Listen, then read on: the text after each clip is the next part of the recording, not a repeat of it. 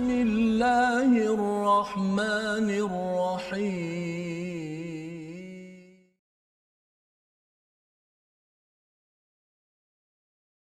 بسم الله الرحمن الرحيم. الحمد لله رب العالمين. الرحمن الرحيم. مالك يوم الدين. إياك نعبد وإياك نستعين. اهدنا الصراط المستقيم. صراط الذين أنعمت عليهم غير المغضوب عليهم ولا الضالين.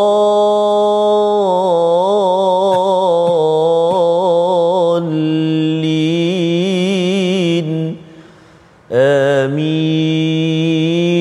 صدق الله Alhamdulillahirabbil alamin wassalatu wassalamu ala asyrafil anbiya'i wal mursalin sayyidina Muhammadin wa ala alihi wa ashabihi ajma'in amma ba'd.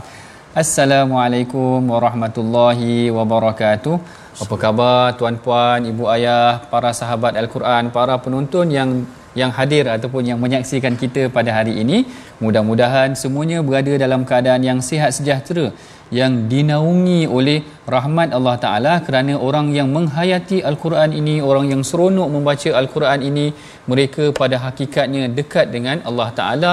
Kita ataupun saya teringat eh, kisah Usaid bin Khudair yang dikatakan membaca al-Quran sehingga didatangi kepadanya oleh para malaikat yang diperhatikan dalam bentuk yang lain. Jadi mudah-mudahan pengajian kita pada hari ini uh, dibimbingi ataupun dinaungi oleh uh, para malaikat ataupun dilimpahkan rahmat daripada Allah Subhanahu Wa Taala. Baik, seperti biasa kita mulakan dengan doa ringkas kita pada hari ini. Subhanaka la ilma lana illa ma 'allamtana innaka antal alimul hakim. Rabbi zidni ilma. Mudah-mudahan Allah Taala menambah lagi ilmu pengetahuan kita pada hari ini dengan pengajian dan tadabbur kita terhadap ayat Al-Quran. Hari ini bersama dengan kita tokoh yang tidak asing lagi tokoh qari kita iaitu Ustaz Tarmizi Abdul Rahman. Apa khabar Ustaz? Alhamdulillah Al-Fadhil Prof Masya yang tak lekang senyumannya Allah Allah. terus me, apa Aku kata menggembirakan hati-hati kami Masya semua. Allah. Subhanallah. Masya Allah. Jazakumullah khairal jazak. Prof. Allah ibarik fikum. Terima kasih Ustaz Tarmizi kita pada hari ini insya-Allah. Saya dan Ustaz Tarmizi insya-Allah hari ini akan bersama-sama ah, kita akan berusaha untuk bertadabbur ah, masuk kepada halaman yang ke-557 iaitu ah, perbincangan mengenai tentang surah At-Taghabun yang mana semalam kita dah bincangkan sedikit eh, mengenai tentang apa yang dimaksudkan dengan taghabun iaitu hari kerugian. Pada hari kiamat nanti siapa golongan yang rugi? Allah Taala mulakan dengan tasbih. Allah Taala ingatkan tentang kaum terdahulu dan sebagainya. Hari ini kita akan masuk lagi perbincangan mengenai tentang hari taghabun ataupun mengenai tentang surah taghabun ini. Bermula ayat yang ke-10 hingga ayat yang ke-18 sebelum kita masuk kepada perbincangan kita seperti biasa kita bacakan dahulu uh, sinopsis pengajian ataupun uh, surah Taghabun ini iaitu pada ayat yang ke-10 kita akan melihat mengenai tentang pendusta ayat-ayat Allah akan kekal dalam neraka. Manakala ayat yang ke-11 hingga 13 segala sesuatu sesuai dengan qada dan qadar Allah Subhanahu wa taala.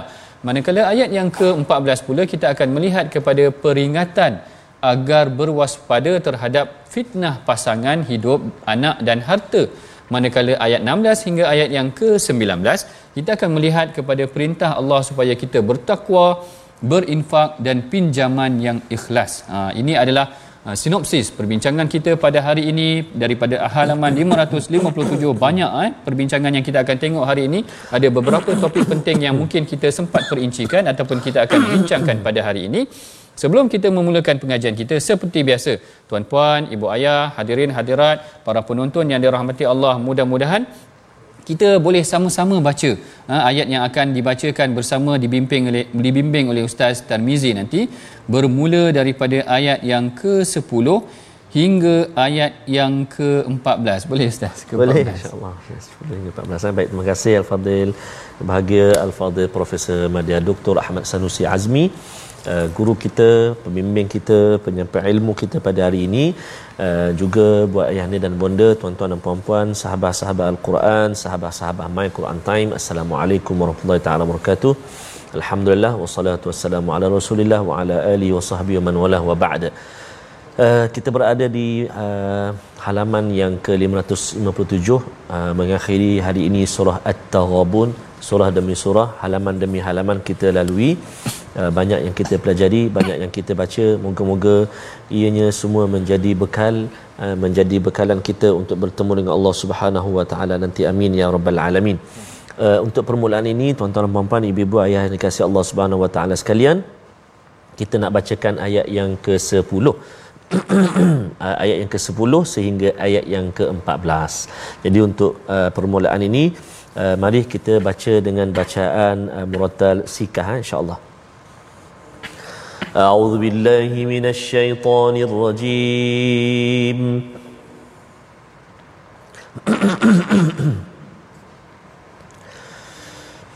والذين كفروا وكذبوا باياتنا اولئك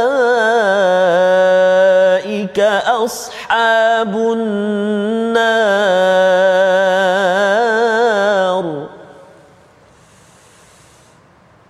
أولئك أصحاب النار خالدين فيها. وبئس المصير.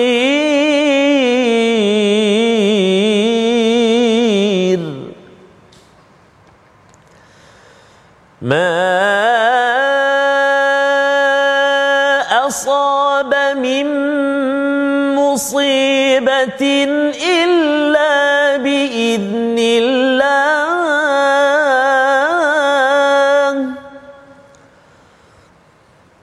ومن يؤمن بالله يهد قلبه والله بكل شيء عليم.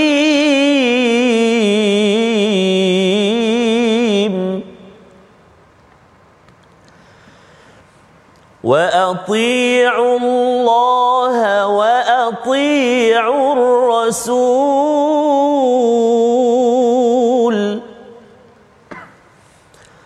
فإن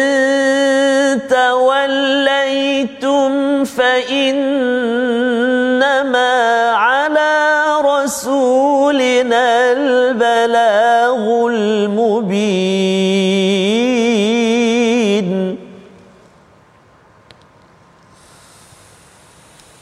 الله لا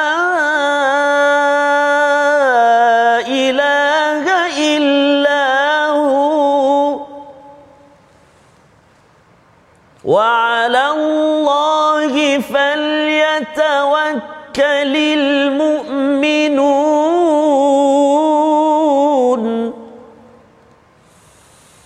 يا أيها الذين آمنوا إن من أزواجكم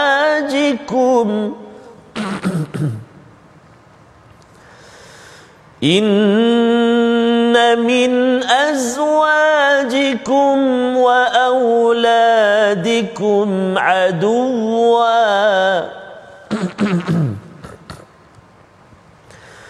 إن من أزواجكم وأولادكم عدوا لكم فاحذروهم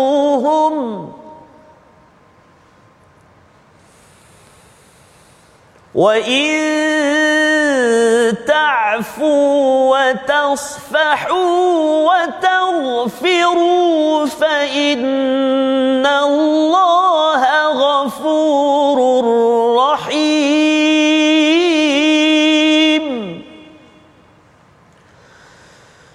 وإن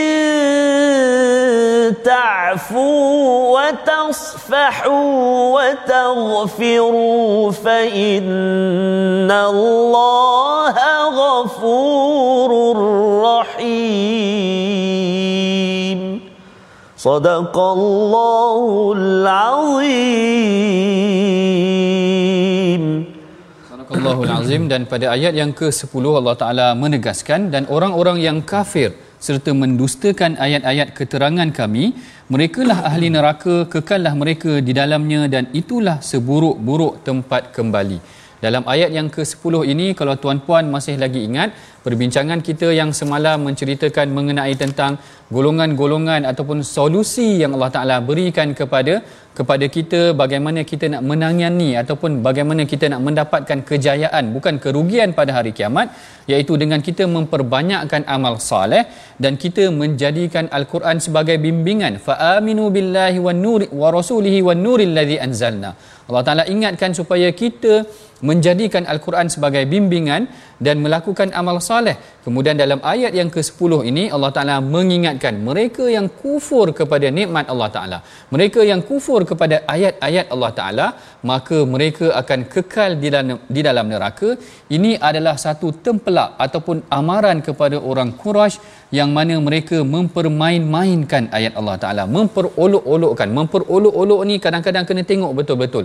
Kita bimbang Ustaz Tarmizi hari ini eh takut-takut ada orang mempermain-mainkan ayat Al-Quran. Jangan macam tu tuan-puan, kat sini ada penegasannya yang Allah Taala tegaskan orang yang mendustakan eh yang yang me, me, memperolokkan keterangan Allah Taala, maka mereka akan kekal di dalam neraka dan apabila dah disebutkan mengenai tentang sifat ataupun solusi untuk mendapatkan kejayaan pada diri kita nanti pada hari kiamat Allah Taala masuk tentang apa yang menimpa diri kita di dunia ini adalah ketentuan qada dan qadar Allah Taala. Allah Taala kata ma asaba min musibatin illa biiznillah. Tidak ada sesuatu pun kesusahan atau bala bencana yang menimpa seseorang melainkan dengan izin Allah Taala. Baik yang ini tentang musibah kita kena perhatikan betul-betul bagaimana kriteria ataupun teknik Rasulullah sallallahu alaihi wasallam dan juga para sahabat menangani isu-isu musibah yang datang menimpa mereka. Dalam al-Quran sebenarnya banyak contoh yang Allah Taala berikan. Contoh macam Nabi Ayub, Allah Taala uji selama belasan tahun. Kita ni tuan-puan mungkin dah hidup lama tetapi kita tak pernah terasa sakit yang macam mana Allah Taala boleh berikan kepada nabi yang terdahulu. Perhatikan kepada Nabi Ayub apabila diuji sedemikian, saya kadang-kadang tersentuh juga baca ayat ataupun doa tentang Nabi Ayub ini apabila kita sakit cuba kita baca doa Nabi Ayub ha ini cuba eh, musibah iaitu sekiranya kita ditimpa musibah sakit dan sebagainya cuba baca doa Nabi Ayub yang mana dia menyebutkan inni masaniyad-dur Rabbi inni masaniyad-dur wa anta arhamur rahimin. Wahai Tuhanku aku ni telah ditimpa satu mudarat ad-dur tu tadi wa anta arhamur rahimin. Ada dua uh, frasa ataupun ada dua bahagian doa ini. Doa yang pertama Nabi Ayub mengadu ya Allah aku ni ditimpa sakit tetapi fasa ataupun doa bab yang kedua ni dia kata wa anta arhamur rahimin. Engkau adalah maha pengasih. Bila menyentuh tentang maha pengasih ini kadang-kadang dia menyentuh tentang bagaimana nikmat yang Allah Taala telah berikan kepada kita memang kita sakit. Tetapi nikmat yang Allah Taala berikan kepada kita sebelum tu kadang-kadang lebih banyak lagi daripada kesusahan yang Allah Taala macam jentik sedikit buat kita agar kita mengingati Allah Taala. Bahkan saya suka kata-kata seorang ulama yang mana dia menyebutkan kadang-kadang bala ataupun musibah ataupun uh, musibah ini adalah lebih baik daripada nikmat. Sekiranya musibah itu datang mengingatkan engkau kepada Allah Taala sedangkan nikmat itu melupakan kau kepada Allah. Ha yang ni kita kena pegang betul-betul tuan-puan, apa gunanya nikmat harta banyak, duit banyak tetapi kita lalai kepada Allah Taala? Alangkah beruntungnya kalau Allah Taala jentik kita seketika, bagi kita sedikit sakit supaya kita kembali mengingati Allah Taala. Kita dah leka lama, Allah Taala ingatkan kita dengan sedikit demam yang seketika sahaja. Mudah-mudahan kita akan kembali kepada Allah Subhanahu Wa Taala perhatikan bagaimana yang dilalui juga juga oleh Rasulullah sallallahu alaihi wasallam. Bukan sesuatu perkara yang mudah. Yang mana nah, yang ni banyak kali juga barangkali kita kongsikan kesukaran-kesukaran yang dilakukan ataupun dilalui oleh Rasulullah bukan sekadar kesukaran maknanya demam sakit begitu. Tetapi dia diancam oleh kaum dia dia diuji dengan kaum dia dengan pelbagai ujian.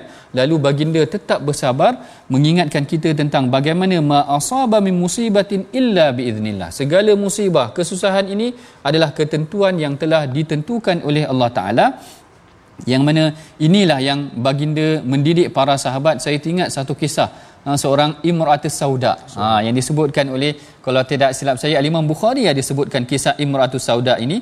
Imratus sauda ini adalah wanita yang berkulit hitam. Ya, wanita yang berkulit hitam yang menceritakan uh, apa Saidina Abdullah bin Abbas menceritakan bahawa Rasulullah sallallahu alaihi wasallam satu hari pernah cakap kepada para sahabat ala urika mar'atan min ahlil jannah. Rasulullah kan, uh, tanya kepada Ibnu Abbas ataupun para sahabat yang lain Hendak tak kamu kalau aku tunjukkan kamu seorang wanita daripada ahli syurga? Masya Allah. Masya Allah. Maknanya wanita itu berjalan di, dan dia dah dijanjikan syurga dah. Rasulullah tanya nak tak kau eh, tengok wanita daripada ahli syurga? Maka para sahabat ataupun Ibn Abbas yang meriwayatkan kisah ini menyatakan bala ya Rasulullah ceritakanlah kepada aku wahai Rasulullah qala maka Rasulullah pun kata hadhihi imra'atul uh, hadhihi imra'atus sauda atat Nabi sallallahu alaihi wasallam faqalat inni usra. Dia kata ini ada seorang wanita yang berkulit hitam dia pernah datang mengadu kepada Rasulullah yang dia kata inni usra. Aku ada penyakit yang kadang-kadang hilang ingatan. Usra ni sura ni sama ada kadang-kadang dia sawan hmm. ataupun dia tak menguasai diri dia. Dia lupa ataupun dia pengsan maknanya penyakit yang sawan sedemikian. Lalu dia mengadu kepada Rasulullah wahai Rasulullah aku ingin men, uh, mohon doa kepada engkau. Boleh tak engkau doakan kepada aku agar Allah Taala angkat penyakit aku ni? Musibah yang datang kepada aku ni angkatlah dia lalu Allah li doakanlah supaya Allah Taala angkat penyakit ni. Lalu Rasulullah kata kepada dia in syi'ta sabar in syi'ti sabarti walakil jannah. Wa in syi'ti da'autullah an yu'afika. Rasulullah kata kalau engkau nak aku boleh doakan kau. Engkau akan dapat kesembuhan tetapi sekiranya engkau sabar engkau akan dapat syurga. Lalu wanita tersebut memilih untuk sabar dan dia dikurniakan syurga maknanya atas janji Rasulullah sallallahu alaihi wasallam. Perhatikan tuan-puan, sabar kita menjamin kita ke arah ke syurga nanti. Ha, begitu juga kalau kita tengok macam-macam kisah yang lain, kisah Abu Talha. Abu Talha ni dia ada seorang anak yang sakit. Lalu anak tersebut ketika mana Abu Talha keluar meninggalkan rumah, anak dia meninggal. Isterinya Ummu Sulaim tak cerita anak dia meninggal. Isteri dia tak bagi tahu, isteri dia uruskan semua bila Abu Talha balik isterinya uruskan rumah sampailah Abu Talha dah relax sikit pada keesokan harinya barulah dia bagi tahu bahawa anaknya ataupun anak mereka telah meninggal. Lalu Rasulullah memuji sikap mereka ni kerana tenang menghadapi musibah. Ini yang cantiknya dalam ayat yang ke-11 ini ma asaba min musibatin illa biiznillah segala musibah ini adalah dengan izin Allah wa man yu'min billah yahdi qalbah. Ha, ini pairing dia. Ini dia punya uh, pasangan dia. Allah Taala kata semua yang musibah ini yang menimpa kamu adalah daripada izin. Dengan izin Allah Taala siapa yang beriman kepada Allah Taala Allah Taala akan berinya memberikan hidayah dalam hatinya Tengok tu dengan keimanan kita sebenarnya kalau kita perhatikan kisah-kisah para sahabat, para nabi itu tadi yang membimbing mereka atas kesabaran tersebut adalah keimanan mereka. Mereka yakin musibah ini adalah ketukan ataupun jentikan bisikan daripada Allah Taala agar kita kembali kepada Allah Taala. Lalu Allah Taala kata, "Wa man yu'min billahi yahdi qalbah wallahu bikulli syai'in alim." dan sesiapa yang beriman kepada Allah Allah akan memimpin hatinya. Kita dalam dalam keadaan musibah ni kadang-kadang kita hilang arah ustaz. Kan? Kita tak tahu nak mengadu kat siapa. Kadang-kadang yang silapnya kita mengadu pula banyak kat Facebook. Ha yang ni pun tak kena juga tuan puan banyak mengadu kat Facebook pun tak betul juga. Mengadulah dengan Allah. Bukan mengadu dalam Facebook. Kadang-kadang banyak berdoa minta maaf tuan puan kadang-kadang banyak berdoa dalam Facebook banyak berdoa dalam Twitter ke sebagainya berdoa dekat tika sejadah. Ha, ataupun macam itulah bahasa bahasa mudahnya. Memohonlah uh, kepada Allah Taala bimbing kita. Mudah-mudahan wa may yu'min billahi yahdi qalba siapa yang beriman kepada Allah Taala Allah Taala akan pimpin hatinya. Wallahu bikulli syai'in alim. Wa ati' Allah wa rasul. Wa ati' Allah wa ati' rasul. Kemudian Allah Taala tegaskan di sini bahawa dengan mentaati Allah dan Rasul uh, perintahkan kepada kita agar mentaati Allah dan Rasul menjadikan Rasulullah sebagai contoh fa in tawallaitum kalau kamu berpaling fa innama ala rasulinal balagul mubin tugas rasul itu. Tugas kita hanyalah menyampaikan mengenai tentang musibah dan sebagainya. Kalau teringat saya tadi kata-kata al-Imam Qurtubi ya ustaz? Ya. kata-kata al-Imam Qurtubi ayat yang ke-11 tadi dikatakan al-Imam Qurtubi kata uh, ada musibah yang berlaku dalam kalangan kaum muslimin. Jadi ada orang musyrikin ejek. Ha ada kalangan musyrikin ejek dia kata Kalaulah betul kau ni beriman, Allah Taala selamatkan kau, kan? Kenapa kau ditimpa kesusahan macam tu kan? Kalau betul kau beriman, patutnya Allah Taala akan tolong kau. Jadi Allah Taala turunkan ayat ini, memang segala musibah ini Allah Taala tentukan. Ha, tetapi yang beriman itulah tadi yang Allah Taala akan bimbing hati mereka, dia menangani musibah tersebut dengan tenang. Tak tak taklah sampai sampai terlalu stres, sampai bunuh diri dan sebagainya kerana ini bukan yang dibimbing ataupun bukan daripada bimbingan Allah dan Rasul. Kemudian Allah Taala tegaskan dalam ayat yang ke-13 Allahu la ilaha illa huwa. Yang ni mengangkat kepada tauhid kepada Allah Taala segala musibah segala kesukaran sebenarnya adalah datang daripada Allah taala. Allahu la ilaha illahu wa 'alallahi falyatawakkalul mu'minun. Yang ini adalah penegasan mengenai tentang konsep tawakal. Ke atas Allah lah kita bertawakal segala musibah ini. Kita serahkan kepada Allah. Mudah-mudahan Allah Taala bantu kita bimbing kita untuk menghadapi segala musibah kesukaran yang berlaku pada hari ini. Baik kita masuk kepada sesi perkataan pilihan kita pada hari ini. Tuan-puan yang dirahmati Allah sekalian hari ini perkataan pilihan kita adalah hadira hadira maksudnya adalah berhati-hati hati-hati waspada. Yang mana perkataan ini disebutkan sebanyak 21 kali di dalam al-Quran. Kalau dalam surah At-Taghabun ini ianya disebutkan dalam ayat yang ke-14 yang telah dibacakan tadi oleh ustaz Tarmizi kita yang mana Allah Taala kata fahdharuhum ya ayyuhallazina amanu inna min azwajikum wa auladikum aduwwan lakum fahdharuhum ha wahai orang-orang yang beriman kadang-kadang isteri dan anak-anak boleh jadi musuh kepada kita maka fahdharuhum hati-hati dengan mereka. Ini adalah peringatan daripada Allah Subhanahu wa taala dalam surah at-taghabun. Ha, jangan ke mana-mana tuan-puan kita berehat dahulu seketika. My Quran time baca faham dan amal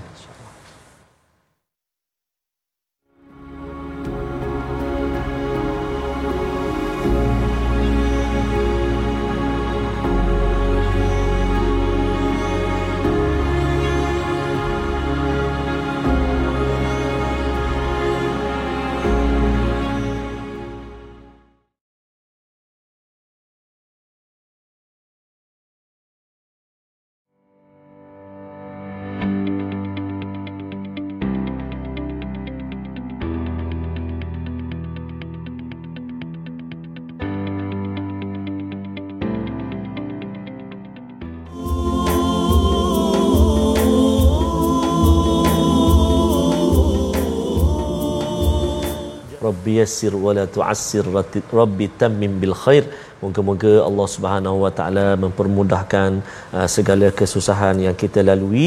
Bi barakatil Quranil azim. Dengan barakah kita senantiasa bersama dengan al-Quran uh, dan al-Quran menjadi pengubat jiwa kita. Amin ya rabbal alamin.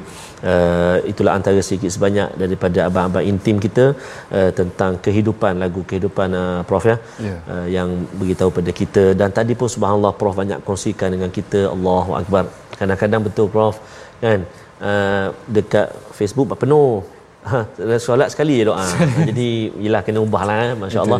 Ha moga-moga kita terus uh, memohon mengadu merayu kepada Allahu Rabbul Izzati.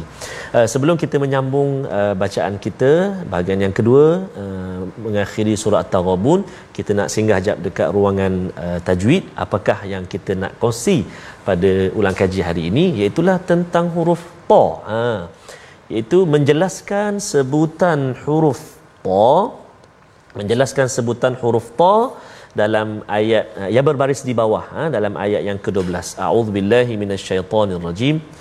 Wa ati'u Allah wa ati'u rasul wa ati'u Allah wa ati'u rasul sallallahu alaihi Fokus kita dua kalimah wa ati'u dengan wa ati'u. Dua-dua kalimah yang sama. Huruf ta kedua-dua tempat berada di baris kasrah. Ha, seperti mana yang kita tahu huruf ta dia ah, banyak sifat dia kan? Dia ada jahar syiddah dia ada isti'la itbaq ismat ha, dia ada qalqalah. Dalam satu huruf tu dia banyak sifat dia. Subhanallah. Dan huruf ta ni biasanya tertukar dengan huruf apa? Ibu ayah sekalian cuba jawab huruf ta. Ha, kan? Wa atiullaha wa atiur rasul. Jangan ati. Ati tu anak kita. Ati oh ti itu itu kawan kita. Dekat sini kena tebalkan. Ha, contoh jangan marah nah. Wa ati. Wa ati. Ti ada sifat dia makhraj sama dengan ta tapi sifat dia berbeza. Wa ati antara dia ada isti'la. Wa ati cuba ikut. Satu dua tiga. Wa ati'ullaha wa ati'ur rasul ha, kan? Kadang-kadang kita tertukar pula. Ta bagi ta wattini wazzaitun. Aduh semua uh, semua ta dibacanya ha, jadi kena hati-hati bagaimana cara dia. Kita boleh semak bacaan kita baca depan guru al-Quran kita. Moga-moga kita berusaha untuk uh, terus memperbaiki menambah baik bacaan al-Quran kita. insya-Allah taala. Selamat mencuba. Terima kasih. Allah alam. Silakan prof Baik, terima kasih Ustaz Tarmizi kita atas perkongsian mengenai tentang sebutan huruf-huruf. Kerana macam yang selalu saya ingatkan, bagaimana sebutan huruf ini kalau tersalah, kita Ya. takut uh, larilah maknanya. Eh. Jadi penting sebenarnya untuk kita bertalaki, eh, kita membaca ayat Al-Quran sesuai dengan dengan uh, makhraj huruf dan sifat-sifat huruf yang telah ditentukan. Baik. Kemudian uh, dalam sesi yang kedua ini kita akan sambung semula uh, daripada ayat yang ke-15 hingga ayat yang ke-18. Nah, tapi ni ada request sikit saya minta Ustaz Oh, oh, Tarmizi baca daripada ayat yang ke-14 supaya kita tinjau semula. Tadi Allah Taala dah ceritakan tentang musibah. Siapa yang bersabar dan beriman kepada Allah Taala, Allah Taala akan bimbing mereka dan taat kepada Allah dan Rasul dan menyerahkan segala urusan bertawakal kepada Allah. Kali ini Allah Taala berikan ada beberapa keadaan yang perlu diambil perhatian iaitu tentang fitnah anak dan isteri dan ajakan supaya menyumbang. Jadi mari sama-sama tuan-puan kita baca ayat yang ke-14 hingga ayat yang ke-18 insya-Allah. Baik, terima kasih Al-Fadil uh, Prof. Tuan-tuan dan puan-puan, ibu-ibu ayah, sahabat Al-Quran yang dikasihi dan rahmat Allah Subhanahu Wa Taala. Moga-moga ayat demi ayat yang kita baca Allah Subhanahu Wa Taala mengurniakan syifa penyembuh kepada kita. Antaranya uh, sahabat kita di ruangan Facebook Puan Hamimah kata silap saya tadi ada berkongsi sekarang uh, sedang menerima rawatan uh, COVID uh, positif COVID tapi bila bersama dengan Al-Quran alhamdulillah Allah beri semangat uh, Allah beri kekuatan alhamdulillah syukur pada Allah. Jadi kita sambung bacaan kita uh, bermula ayat 14 Prof eh bermula ayat ke-14 sehingga ayat yang ke-18. Kita cuba seterusnya dengan Hijaz insya-Allah. A'udzu billahi minasyaitonir rajim. Ya ayyuhalladzina amanu inna min azwajikum wa auladikum aduwwan إن من أزواجكم وأولادكم عدوا لكم فاحذروهم. وإن تعفوا وتصفحوا وتغفروا فإن الله غفور رحيم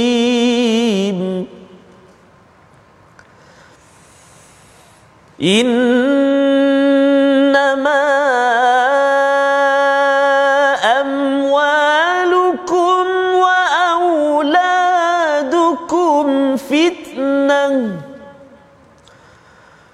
والله عنده أجر عظيم.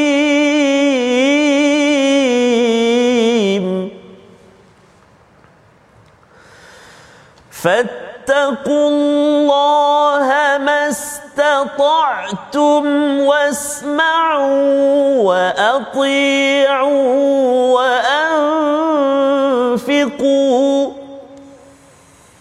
وأطيعوا وأنفقوا خيرا لأنفسكم. ومن يوق شح نفسه فأولئك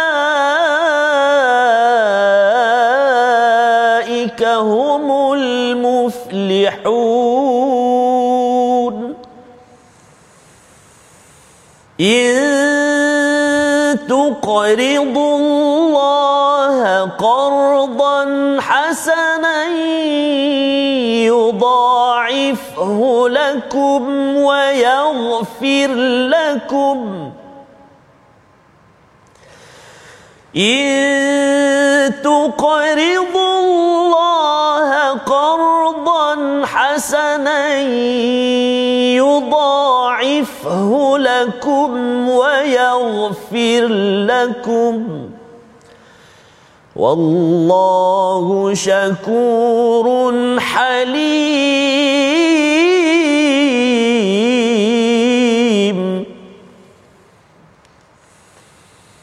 عالم الغيب والشهادة.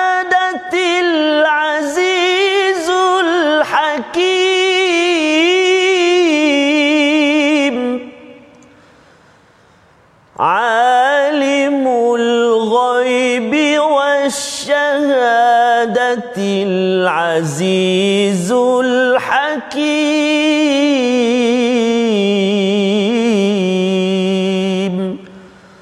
صدق الله العظيم Sadaqallahul Azim dan pada ayat yang ke-14 Allah Taala berfirman Wahai orang-orang yang beriman sesungguhnya ada di antara isteri-isteri kamu dan anak-anak kamu yang menjadi musuh bagi kamu. Oleh itu awaslah serta berjaga-jagalah kamu dengan mereka. Ayat ini mengingatkan kepada kita sebenarnya sebagai penutup daripada surah At-Taghabun Allah Taala kembali kepada kita untuk merenung ataupun kembali mengingatkan kepada kita agar kita merenung diri kita jangan sampai ada dalam kalangan orang sekeliling kita sendiri yang menjadi penyebab untuk kita merasa kerugian at-taghabun pada hari akhirat ters- uh, nanti. Kalau kita tengok dalam surah Al-Munafikun sebelum ini Allah Taala gambarkan secara live Inilah dia sifat orang munafik dan sebagainya.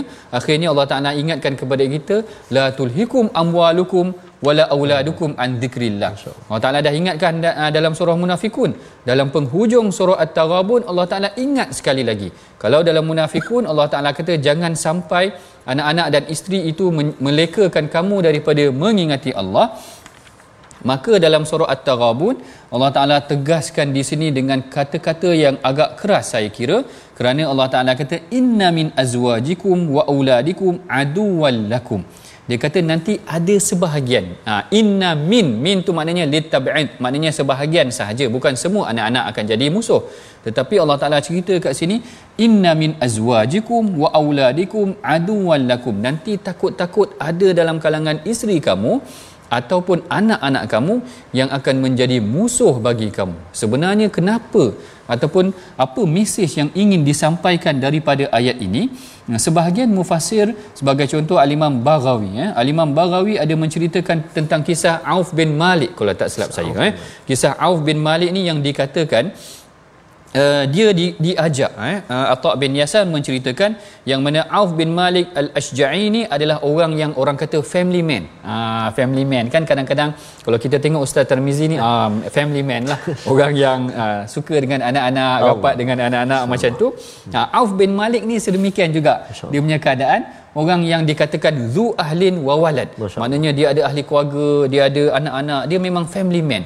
Tetapi apabila wakana idza aradal ghazbu apabila dia nak pergi berperang bakau ilaihi waraqaquhu maknanya anak-anak dia menangis dia kata ah, tak payah pergi perang dah nanti kalau engkau tinggalkan kami qalu ila man tad'una kenapa engkau tinggalkan kami? Dan sebagainya. Anak-anak ini menjadi penyekat mengikat kakinya untuk sama ada pergi hijrah. Sebab dalam riwayat yang lain kata hijrah dalam riwayat yang lain kata pergi berperang. Jadi di sinilah Allah Taala tegaskan bimbang nanti ada anak ataupun isteri kamu apabila kamu ingin keluar mem- me- me- melakukan sesuatu kebaikan tugas uh, tu, apa keluar untuk melakukan tugas dakwah sebagai contoh anak kata tak payah pergilah ya. Hari ni kita tak pergi lagi Langkawi. Ha katakan macam tu. Ataupun kita tak pergi lagi mana-mana berjalan hmm. pergi berjalan dah kita. Jadi kita bimbang. Maknanya elok-elok ha, kita dah hmm. ada niat untuk melakukan sesuatu kebaikan tiba-tiba anak-anak ataupun isteri yang menjadi penyebab menghalang sesuatu itu untuk melakukan kebaikan Ha, yang inilah yang disebutkan uh, oleh Al-Imam Baghawi dia kata sebenarnya yang menjadi penghalang ini dia kata yahmiluhum iyyakum ala tarki ta'ah. Ha, dia kata uh, dibimbangi ada anak-anak yang membawa kepada ibu ayah ini uh, ataupun ayah ataupun ibu ayah ini untuk tidak melakukan ketaatan. Bahkan dibimbangi juga kerana nak selamatkan anak dia, dia melakukan perkara yang di, di, dilarang oleh Allah Subhanahu Wa Taala. Ya dan kalau kita tengok kisah Auf bin Malik ini adalah kontradik eh, bercanggah dengan kisah Abu Talha Al-Ansari. Ha, kisah Abu Talha ni pula lain. Kisah Abu Talha ni dia pula beri nak bagi pegang sampaikan uh, dia dikatakan hidup sehingga ke zaman Saidina Uthman. Hidup ke sampai Saidina Uthman dan Saidina Uthman kalau dalam sejarahnya kalau tak silap saya adalah antara khalifah yang pertama yang membangunkan armada tentera laut. Armada tentera laut. Jadi ketika zaman Saidina Uthman, Abu Talha nak pergi perang. Dia cakap dengan anak-anaknya, "Jahizuni, jahizuni ya bunaya. Persiapkan aku ni aku nak pergi berperang." Anak-anak dia kata kat dia, "Ya ya abati." Dia kata, "Wahai ayah kami." Dia kata, "Ghazauta ma'a Rasulillah wa qad mata." Dia kata, "Engkau dah perang dengan Rasulullah, Rasulullah dah meninggal." "Wa ghazauta ma'a Abi Bakr." Kau dah berperang dengan Abu Bakar Abu Bakar dah meninggal. Wa ghazauta ma Umar kau dah berperang dengan Umar semua peringkat ni kau dah berperang. Bila zaman Saidina Uthman ni bagilah kami pula pergi perang. Ha dia kata macam tu. Tak payahlah pergi perang tapi Abu Talha tegas. Nah, kalau tadi kita tengok Auf tu tadi mungkin dia berlembut sedikit, tetapi Abu Talha Al-Ansari dia tegas, dia kata tak, siapkan aku. Dan dia pergi berperang dengan tentera armada laut kalau tak silap saya, seperti mana yang disebutkan oleh Al-Imam Ibn Kathir dan apabila dia uh, menyertai perang tersebut dia syahid ataupun meninggal di atas kapal. Tuan-puan bayangkan meninggal atas kapal ni nak dibuat apa dengan jenazah tersebut? Nak ditanam tidak ada tanah. Maknanya sekelilingnya semua laut. Lalu para sahabat ataupun tabi'i menyimpan jenazah tersebut sehingga ke beberapa hari kalau tak silap saya lebih daripada seminggu tetapi Allah Taala kurniakan kemuliaan kepada Abu Talha sehingga jenazahnya seakan-akan tidak terusik dan apabila mereka jumpa dengan tanah mereka dapat semadikan jenazah Abu Talha dalam keadaan Abu Talha maknanya jenazahnya masih lagi elok. Allahu akbar. Ini kemuliaan yang Allah Taala angkat bagi orang yang mengangkat Allah dan rasulnya yang ini yang Allah Taala ingatkan kepada kita, ya ayyuhallazina amanu inna min azwajikum wa auladikum aduwwan lakum fahdharuhum. Wahai orang yang beriman, Allah Taala ingatkan juga kepada orang yang beriman. Maknanya dia nak tegur, kadang-kadang ada juga orang beriman mungkin melakukan kesalahan sedemikian, bimbang, hati-hati perhatikan anak dan isteri. Jangan sampai mereka ini melakukan ataupun menyekat kita daripada melakukan kebaikan. Kerana dibimbangi ada dalam kalangan mereka yang menjadi musuh buat diri kita sendiri. Fahdharuhum berhati-hatilah dengan mereka wa in ta'fu wa tasfahu wa taghfiru fa innallaha ghafurur rahim. Dan kalau mereka dan kalau kamu memaafkan mereka dan tidak memarahi, memarahi mereka serta mengampunkan kesalahan mereka. Yang ni Allah Taala suruh bukanlah kita marah-marah ataupun bertegas terlalu kasar tetapi berbincang memaafkan mereka dan bersama-sama kita sebab kita nak masuk syurga ni semua sekeluarga. Bukan kita seorang je nak masuk syurga tetapi kita nak anak-anak kita masuk syurga isteri kita masuk syurga dan seluruh ahli keluarga kita masuk syurga kita saling memaafkan mereka menasihati mereka dan mengajak mereka sama-sama melakukan kebaikan. Saya teringat ada kalau tak silap dalam riwayat uh, Abdul Razak ada menceritakan tentang seorang sahabat Nabi yang bila anak dia balik dia akan tanya uh, uh, sallaita ma'ana apakah engkau uh, sempat solat jemaah dengan kami? Ha tengok ayah tu berperanan mengingatkan anak dia tentang solat. Sallaita ma'ana apakah engkau sempat solat jemaah dengan kami? Lalu anak dia kata tak sempat. Lalu ayah dia tanya lagi sekali Ah, sallaita ma takbiratul ula. Apakah kau sempat sempat takbir yang pertama? Anak dia kata tak sempatlah takbir pertama tapi sempatlah solat jemaah ayah dia kata engkau telah terlepas satu apa uh, anugerah yang lebih besar daripada langit dan bumi ni dia kata kepada anak dia. Begitu anaknya diperingatkan kerana kita nak ahli keluarga kita kita semua masuk syurga kita ajak mereka kepada kebaikan. Kemudian Allah Taala tutup surah ini. Allah Taala kata Selepas Allah Taala ingatkan innama amwalukum wa auladukum fitnah, sesungguhnya harta benda kamu dan anak-anak kamu adalah fitnah. Allah Taala ceritakan juga wallahu indahu uh, wallahu indahu ajrun azim. Di sisi Allah itu ganjarannya lebih besar. Ha, kalau kita sekadar untuk melembutkan ataupun memujuk anak kita dengan tidak kita dengan kita menyekat daripada melakukan kebaikan, Allah Taala ingatkan bahawa ganjaran di sisi Allah adalah lebih besar. Apakah solusi yang dipersembahkan daripada ayat penghujung ini? Allah Taala kata fattaqullaha mastata'tum. Hendaklah kamu bertakwa kepada Allah atas apa yang kamu boleh seboleh-bolehnya sebaik-baiknya lakukan ketaatan yang paling tinggi. Kemudian Allah Taala kata wasma'u dengar perintah Allah. Hari ini kita dengar ayat-ayat Quran dibacakan. Kita dengar maknanya dengar ayat Allah ini adalah satu peringatan juga daripada Allah dan satu ibadah juga untuk kita mendapat pahala daripada Allah Taala melalui bacaan al-Quran dan kita dengar bacaan al-Quran. Wa ati'u bukan sahaja dengar bukan sahaja baca faham dan amal wa ati'u uh, taat kepada Allah wa anfiqu dan infakkan harta. Ha yang ni sama dengan penutup surah munafikun. Hmm. Kalau penutup surah munafikun Allah Taala ingatkan kepada kita jangan sampai anak dan isteri melalaikan kita. Dalam penghujung surah Taghabun Allah Taala tak nak kita tergolong dalam golongan orang yang rugi. At-Taghabun itu rugi itu tadi, maka Allah Taala kata dengar perintah Allah. Dengar ayat Allah, taat kepada Allah dan infakkan harta kamu kerana kita dah bincang dah sebelum ni tuan-puan sedekah ini ganjarannya sangat besar. Walaupun sedikit konsisten dia akan mendapat ganjaran yang tidak terhingga. Boleh menghapuskan dosa.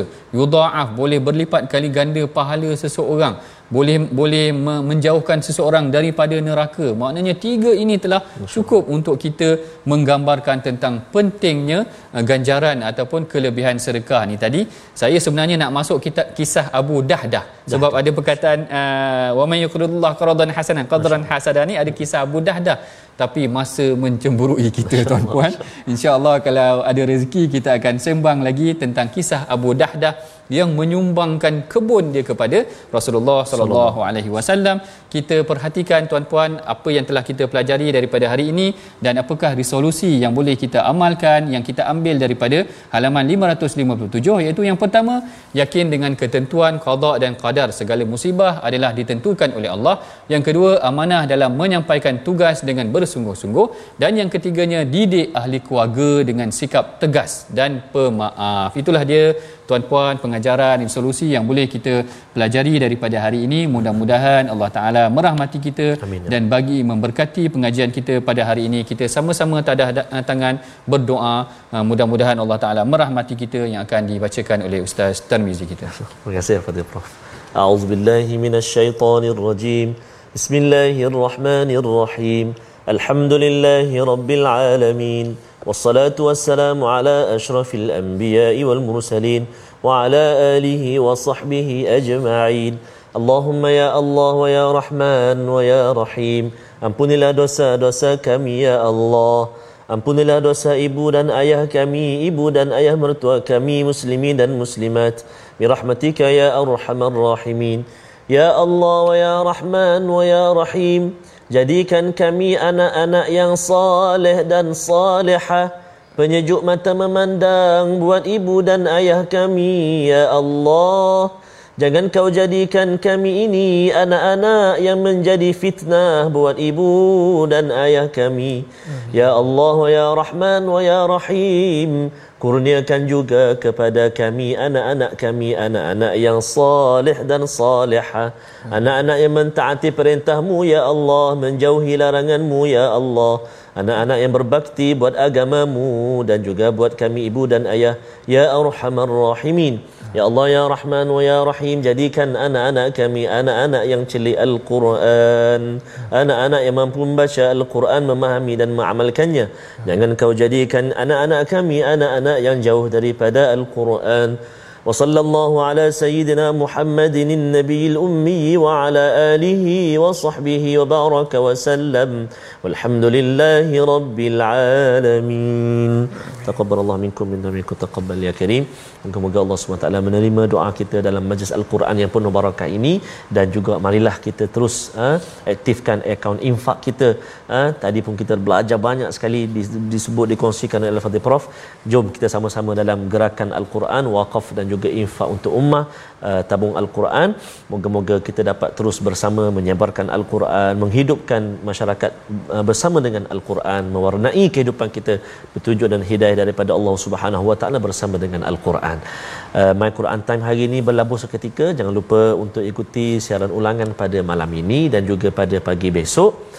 Dan juga besok kita akan bertemu bersua dengan surah yang baru surah at-talaq. masya-Allah. Menarik. Jumpa besok. Assalamualaikum warahmatullahi wabarakatuh. My Quran time. Baca faham dan amal